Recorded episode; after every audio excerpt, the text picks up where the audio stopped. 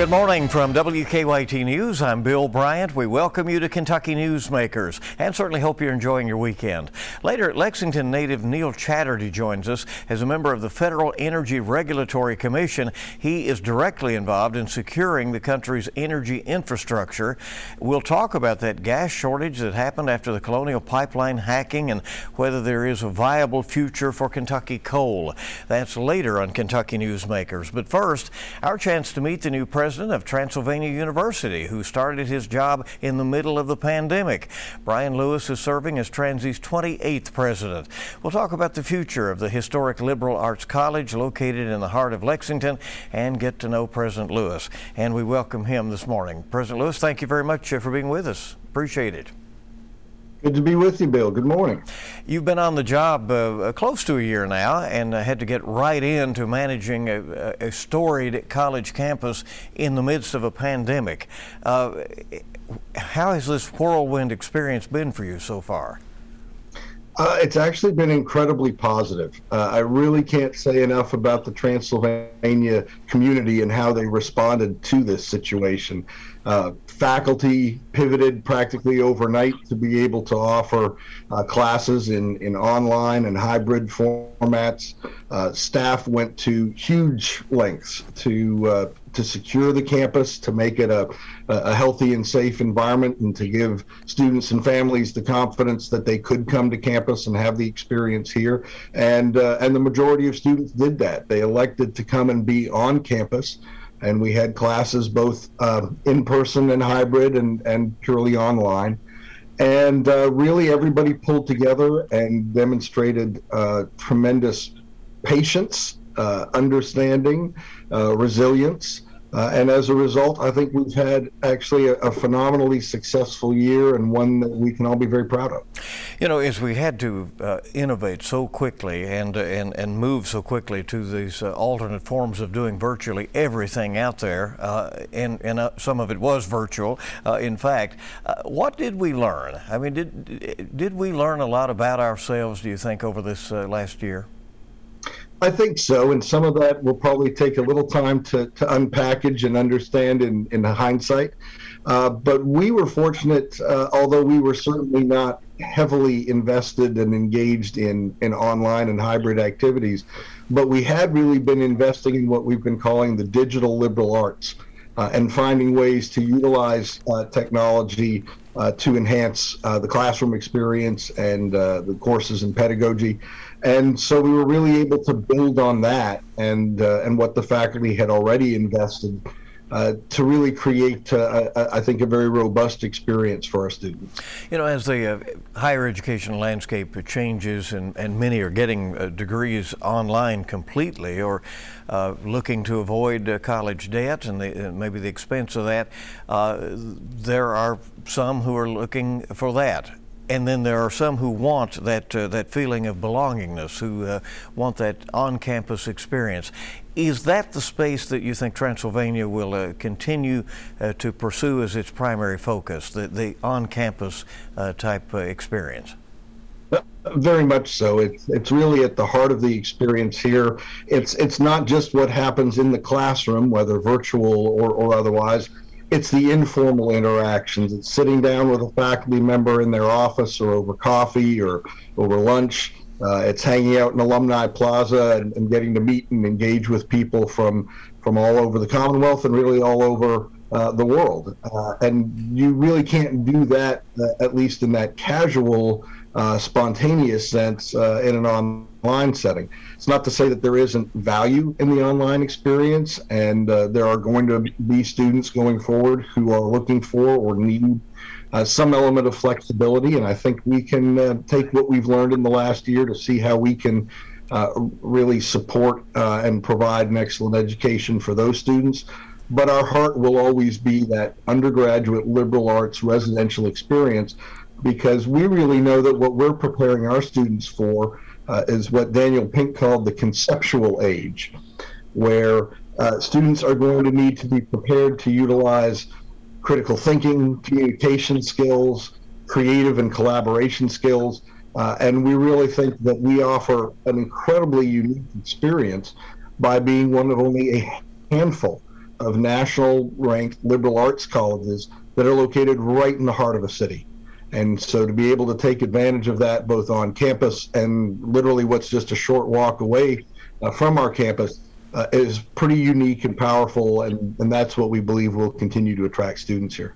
Well, you have rigorous acceptance standards at Transylvania, and there are many who uh, would assume that they couldn't afford at Transy even if, uh, if they could get in. But you have been ranked one of the best buys in higher education by Barron's and Kiplinger's. Uh, how does that work? Well, I appreciate you pointing that out, Bill, because uh, the Transy experience really is much more accessible than some people might assume. Uh, we have been uh, really incredibly blessed by very generous supporters, uh, alumni, and friends of the university who value what the Transy experience has to offer and who have provided uh, scholarship support. So I would always urge any family who's interested in Transy uh, not to just look at the sticker price and assume that's the end of the story. There are a really phenomenal range of scholarships available for uh, basically students in, in every discipline. Uh, we have a tremendous track record of students going on to medical school and law school, but also into every other profession and endeavor that, that, that you can imagine, whether it's in, in the arts, uh, or uh, accounting, uh, you name it. Uh, we prepare students exceptionally well, and the means are there to help them. What is it like to be uh, uh, down the street from uh, the, the, major flagship university of the state, the University of Kentucky? And is there some synergy there, uh, really, between a, a, smaller liberal arts uh, college with uh, so much history and a comprehensive organization like UK? Well, we're very proud of our relationship with UK. Uh, without going too deep in the history, you could you could kind of say we gave birth to them, so uh, they're part of the family. Uh, but yes, we have a, a, terrific set of relationships across uh, the many things that UK does. We have uh, specific arrangements for combination programs, you know, three plus two or four plus one that will allow you to to get a master's degree uh, after starting your, your work here at Transy. Uh, so there there are a number of ways that we collaborate, uh, and uh, we look to continue to find new ways to do that going forward. President Lewis, your uh, website at Transylvania refers to uh, empowering students to commit themselves to lifelong learning. Uh, do you take the position that, uh, that the more you know, the more you, you want to know uh, in this world? Very much so. You know, it's it's fascinating. It's a little bit different, perhaps, than my generation, but employers are telling us all the time that in a lot of cases, I certainly won't say every case, but in a lot of cases, they don't even really care what your major is uh, because they know that what they're looking for, those critical thinking skills, those creative and collaborative skills, those, those are the kinds of things that really get developed at a small personal liberal arts environment. And the reality is that students today are going to have not just multiple jobs, but multiple careers. Uh, they could end up doing something 20 or 30 years from now that doesn't even exist today. And so, what we need to do is prepare them with that toolkit that they can use to keep being adaptable. I recently saw a study that said that only 27% of uh, people with college degrees are currently working in the field of their undergraduate major. So I really think it is all about developing those very adaptable students. And employers tell us all the time they know that Transy does that well, and that's why they seek our graduates out. Yeah, because at a young age, you really don't know where the where the world is going and where uh, the opportunities uh, may be. Uh, what are your goals, Mr. President? Your key goals as the president of Transylvania University? Well, we want to grow the university. Uh, not, we don't want to be huge. We're not looking to be UK. Uh, uh, but one of the reasons that we want to grow is because, to your earlier point about accessibility and cost, you know, there are a lot of fixed costs involved in running a university.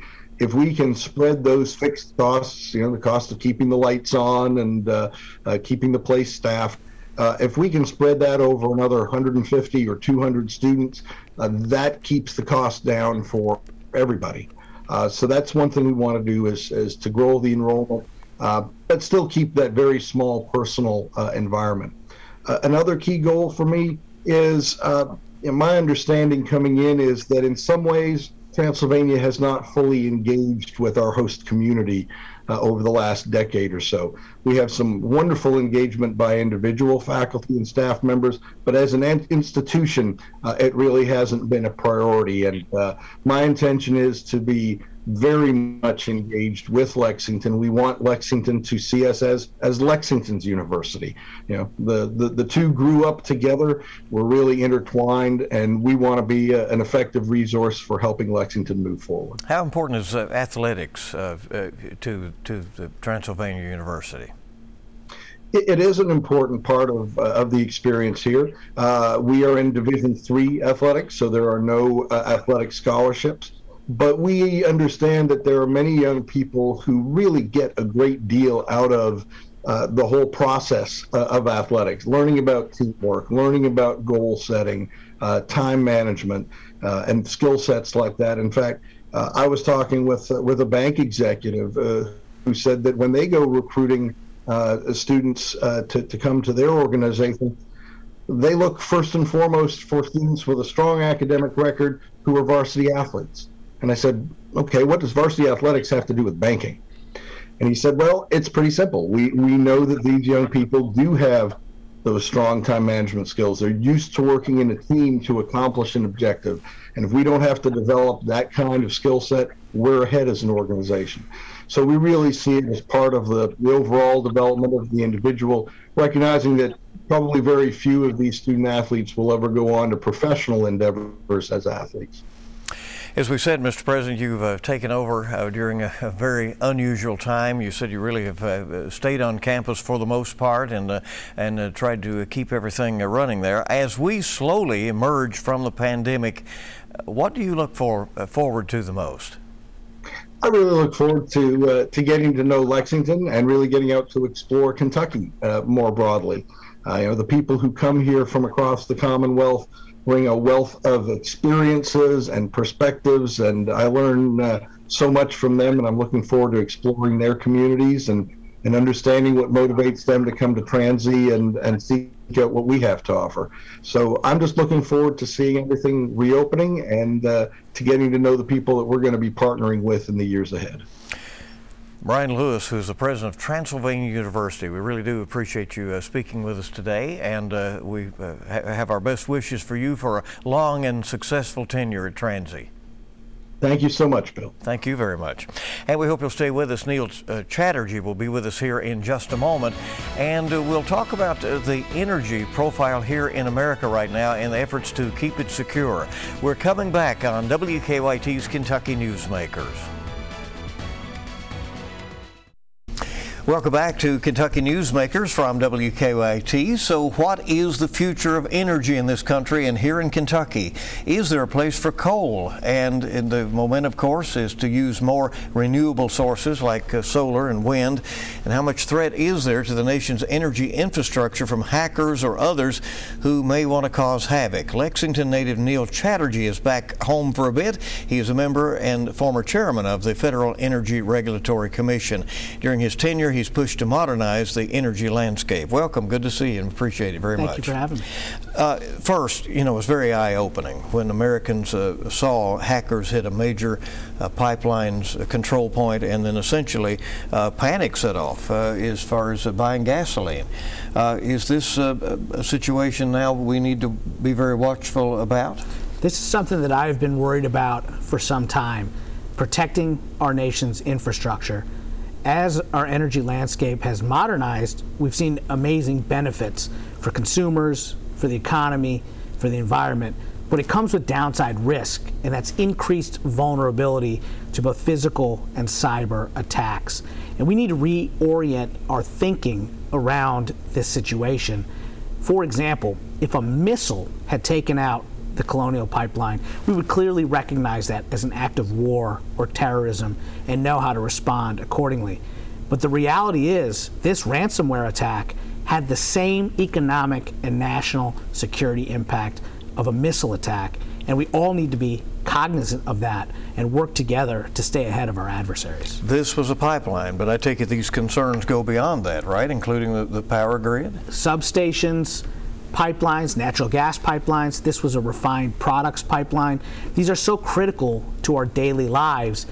And our adversaries are aware of this. And so we really need to be vigilant in protecting our critical energy infrastructure. Vigilant means what? More spending, uh, more uh, activity to uh, try to uh, determine what the threats may be? I think it's a whole of government and industry effort.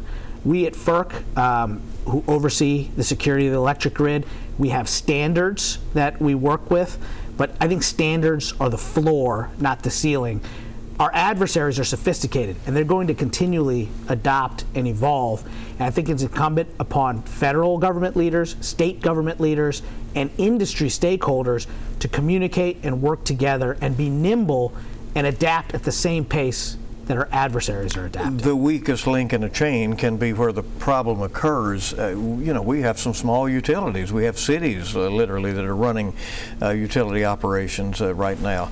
How do they afford to be able to uh, uh, take care of this security with the prices they currently charge? It's the reality of our new energy landscape.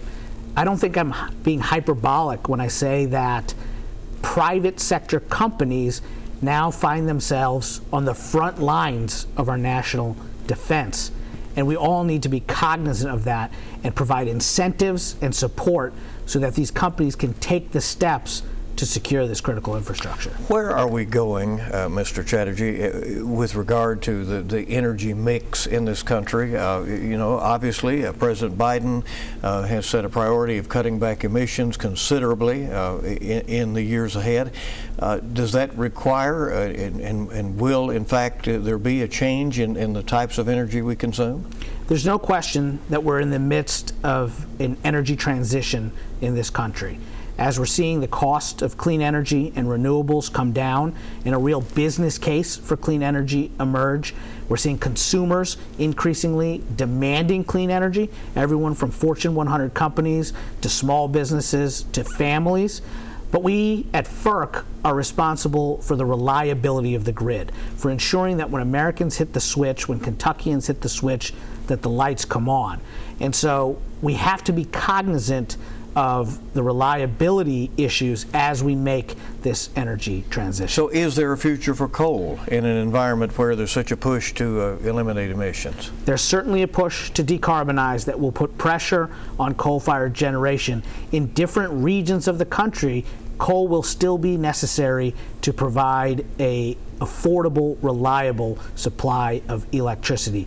That's why I think it's wise that Congress is focusing on investing in technologies like carbon capture and sequestration that can help us continue fossil fuel usage in a clean way. Because the reality is, while we can put ambitious targets out there for decarbonization, to maintain reliability and affordability for the foreseeable future, we're going to need fossil fuels. You uh, have been in Washington some time. You know it's a 50 50 world out there right now with uh, very divisive politics that we have going on. And there's disagreement about how to move forward on infrastructure projects. Uh, but how closely should energy needs be taken into account uh, if we uh, start rebuilding roads and bridges and other things?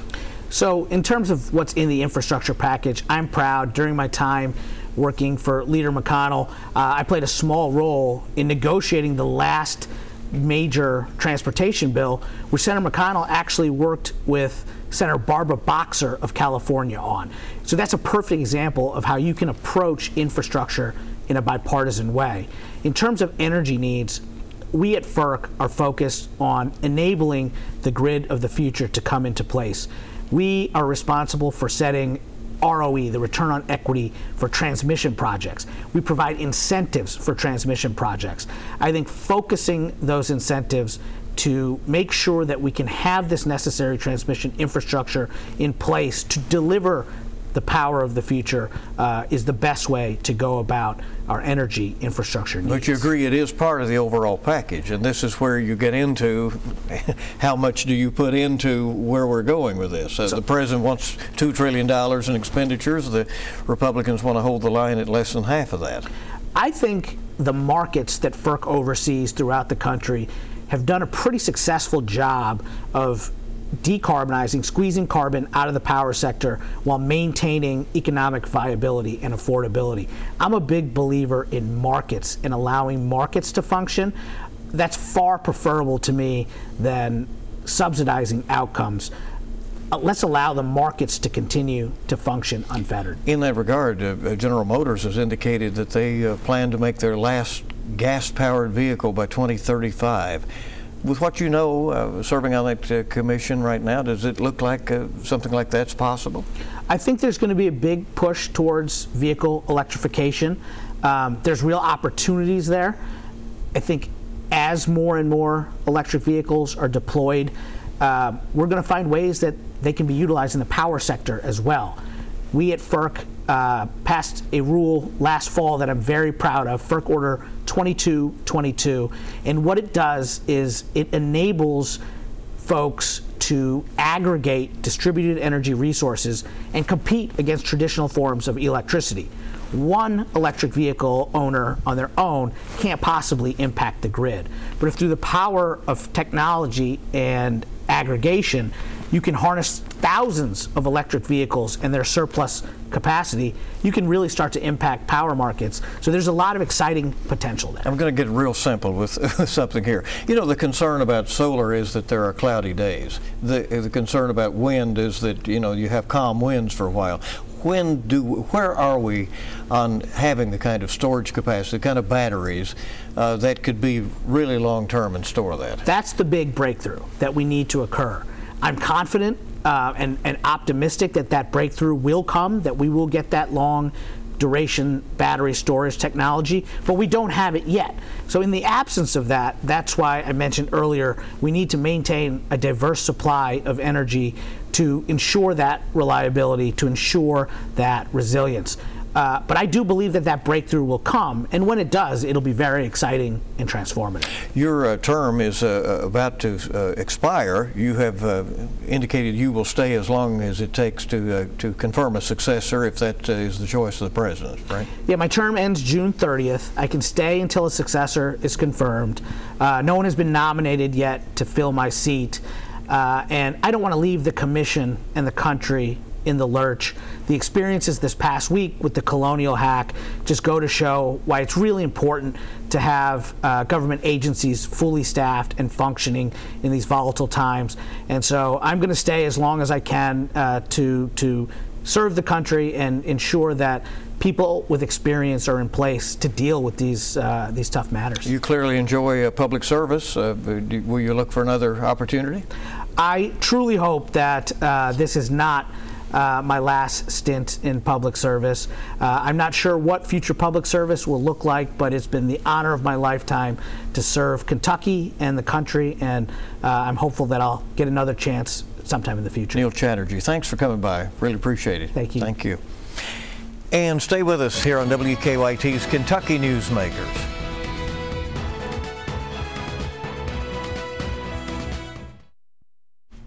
Welcome back to Kentucky Newsmakers. Washington claims it is inching closer to an infrastructure deal, or at least an agreement on what it would cover. But lawmakers are still locking horns over the cost and how to pay for it. Our chief national political analyst, Greta Van Susteren, has more. Hello, I'm Greta Van Susteren, and here is your full court fast break. As Congress and the White House squabble over infrastructure, the nation's roads and bridges crumbling, putting lives at risk. The I 40 Mississippi River Bridge connecting Arkansas and Tennessee closed indefinitely, shut down for emergency repairs.